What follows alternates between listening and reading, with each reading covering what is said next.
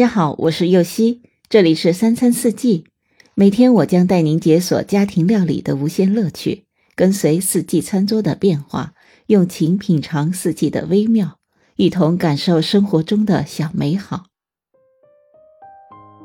燕麦搭配葡萄就是一款甜甜的小饼干，一起来看看今天这款燕麦葡萄甜饼的食材吧。低筋面粉一百克。燕麦片三十五克，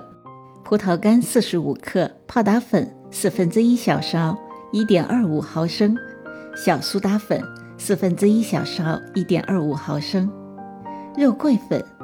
八分之一小勺，零点六二五毫升，鸡蛋三十克，色拉油六十五克，细砂糖七十克，红糖三十克。首先，在大碗里倒入色拉油，加入鸡蛋，再加入红糖和细砂糖，充分的搅拌均匀，但不要打起泡。接着，在另一个碗里把面粉、燕麦片、葡萄干、泡打粉、小苏打粉、肉桂粉混合均匀，倒入加了鸡蛋的大碗里，用橡皮刮刀小心的搅拌均匀，成为湿润的面糊。接着在手上沾一点干粉，捏起一块面糊，搓成圆球形，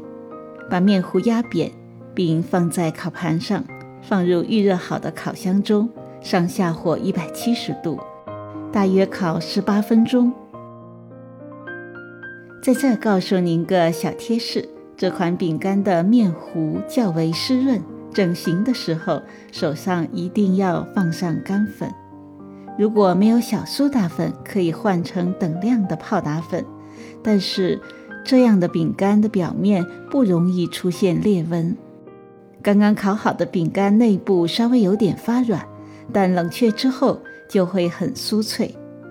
如果冷却后还是比较软，就表示烤的时间不够，需要多烤一会儿。